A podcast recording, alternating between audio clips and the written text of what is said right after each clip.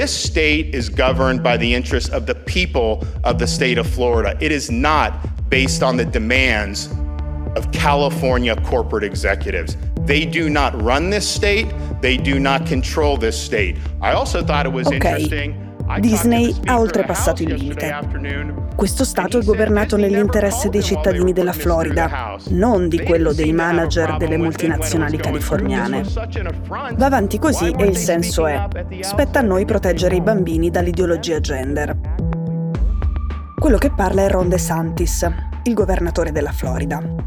Qui sta difendendo una sua legge soprannominata la legge Don't Say Gay. Vieta, fino alla terza elementare, qualsiasi riferimento all'identità di genere a scuola. Disney l'ha criticata, lui si è arrabbiato e ha deciso di eliminare, dopo 55 anni, il regime fiscale di cui godeva Disney World.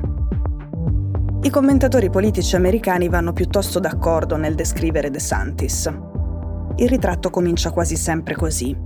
De Santis è un Donald Trump, puntini puntini, segue a seconda, più sveglio, più preparato, che sa stare al mondo.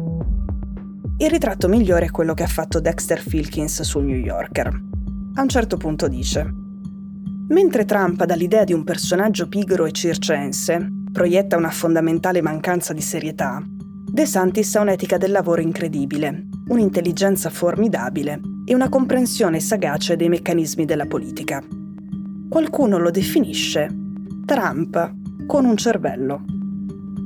Tra i commentatori quelli liberal dicono anche che per questo motivo è più pericoloso. De Santis ha il futuro davanti, capisce le regole del gioco, sa cosa serve per sopravvivere e non bruciarsi. La Reuters ha osservato le sue pagine social per un po' e adesso ha trovato un indizio. C'è un'ondata di un certo tipo di contenuti sponsorizzati e fanno pensare che De Santis nel 2024 si voglia candidare alla presidenza degli Stati Uniti d'America.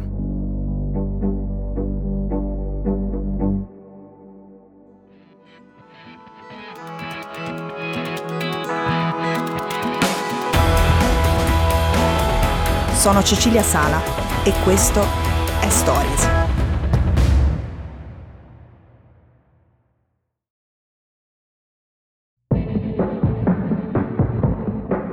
Ron DeSantis è nato a Jacksonville, in Florida. Tutti i suoi bisnonni, invece, sono nati in Abruzzo, erano arrivati negli Stati Uniti negli anni 20. La famiglia DeSantis si trasferisce a Orlando e poi vicino a Tampa. Suo padre installa rilevatori Nielsen nei televisori del quartiere. La madre fa l'infermiera. Vivono in una cittadina di 36.000 abitanti in una zona costruita ai tempi del boom agli inizi degli anni 70 case piccole, zanzariere alle porte, mini giardini con irrigatori per il prato. Bandiere americane in bella vista e ultimamente foto di Trump. Nella casa dei genitori di De Santis ci sono entrambe. Qualcuno direbbe che loro hanno incorniciato la foto della versione senza cervello di loro figlio. Pare che De Santis sia molto bravo a fare le cose. Questa è un'idea condivisa e lo pensano anche molti che non lo voterebbero mai gli riesce bene sia il lavoro intellettuale che quello che richiede spirito pratico e riflessi pronti. Lui è cresciuto in un quartiere operaio, poi è andato a Yale e si è laureato ad Harvard in legge. Ad Harvard giocava a baseball ed era abituato a battere i record. Per questo lo hanno fatto capitano. I suoi compagni di squadra hanno raccontato a Dexter Filkins che su De Santis non si discute. Era creativo, forte e geniale sul campo ma in quanto a spirito di squadra stava a zero. Troppo egoista. La villetta, la bandiera degli Stati Uniti e il baseball raccontano una storia americana perfetta. Manca solo una cosa, la guerra. De Santis è stato in Iraq. Anche l'autore del ritratto, Dexter Filkins, è stato in Iraq ed è stato anche in Afghanistan, di guerra ne sa e ha vinto il Pulitzer per come l'ha raccontata. C'è anche un suo libro famoso in proposito che si chiama Guerra per sempre ed è molto consigliato. Torniamo a De Santis. Da piccolo gli piaceva un film in cui Tom Cruise faceva l'avvocato della Marina Militare. In particolare difendeva un gruppo di Marine accusati di aver fatto delle cose che non dovevano fare a Guantanamo. De Santis si era immedesimato in quel personaggio, nel personaggio interpretato da Tom Cruise. Nel 2007 è andato in Iraq con il Navy SEAL Team 1, le forze speciali. Ci è andato da avvocato. Gli diceva per esempio a cosa potevano sparare, cosa potevano fare e cosa non potevano fare con i prigionieri. Ai suoi genitori aveva raccontato che sarebbe rimasto solo in città, invece si è preso molti più rischi. Andava in giro con i Navy SEALs, li seguiva ovunque possibile.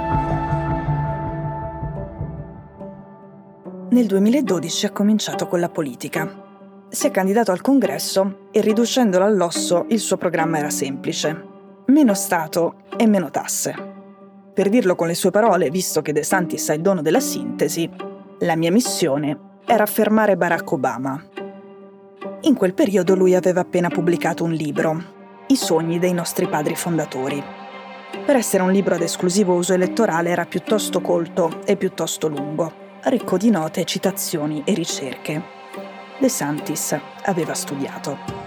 Ma lui stesso una volta ha detto, questo libro lo hanno letto circa 12 persone. Ma l'importante è successo comunque. Ha vinto. Poi ha vinto ancora, è stato rieletto due volte e dal 2019 è il governatore della Florida. Let's bring in the 45th President of the United States. Donald Trump. Mr. President, thank you so much for joining uh, Fox and Friends Weekend.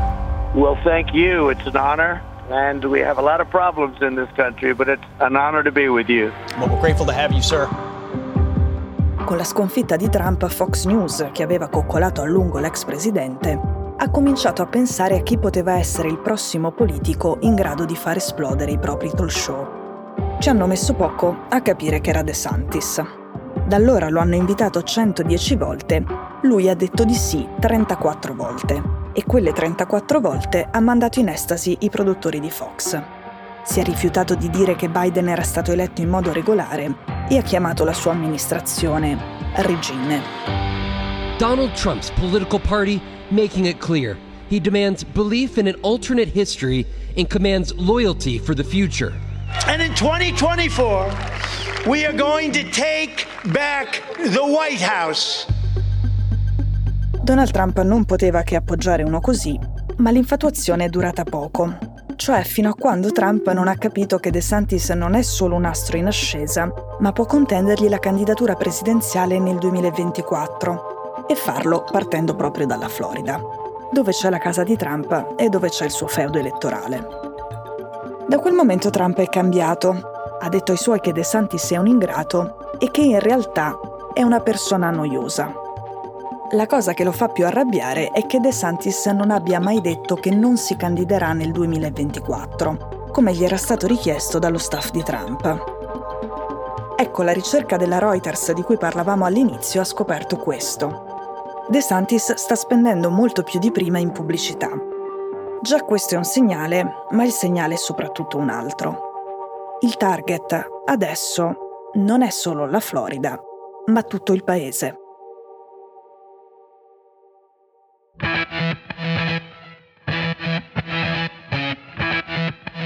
Stories è un podcast di Cecilia Sala prodotto da Cora Media. La cura editoriale è di Francesca Milano. In redazione Simone Piranni. L'advisor è Pablo Trincia. La producer è Monica De Benedittis. La post-produzione e il sound design sono di Daniele Marinello. La supervisione del suono e della musica è di Luca Micheli.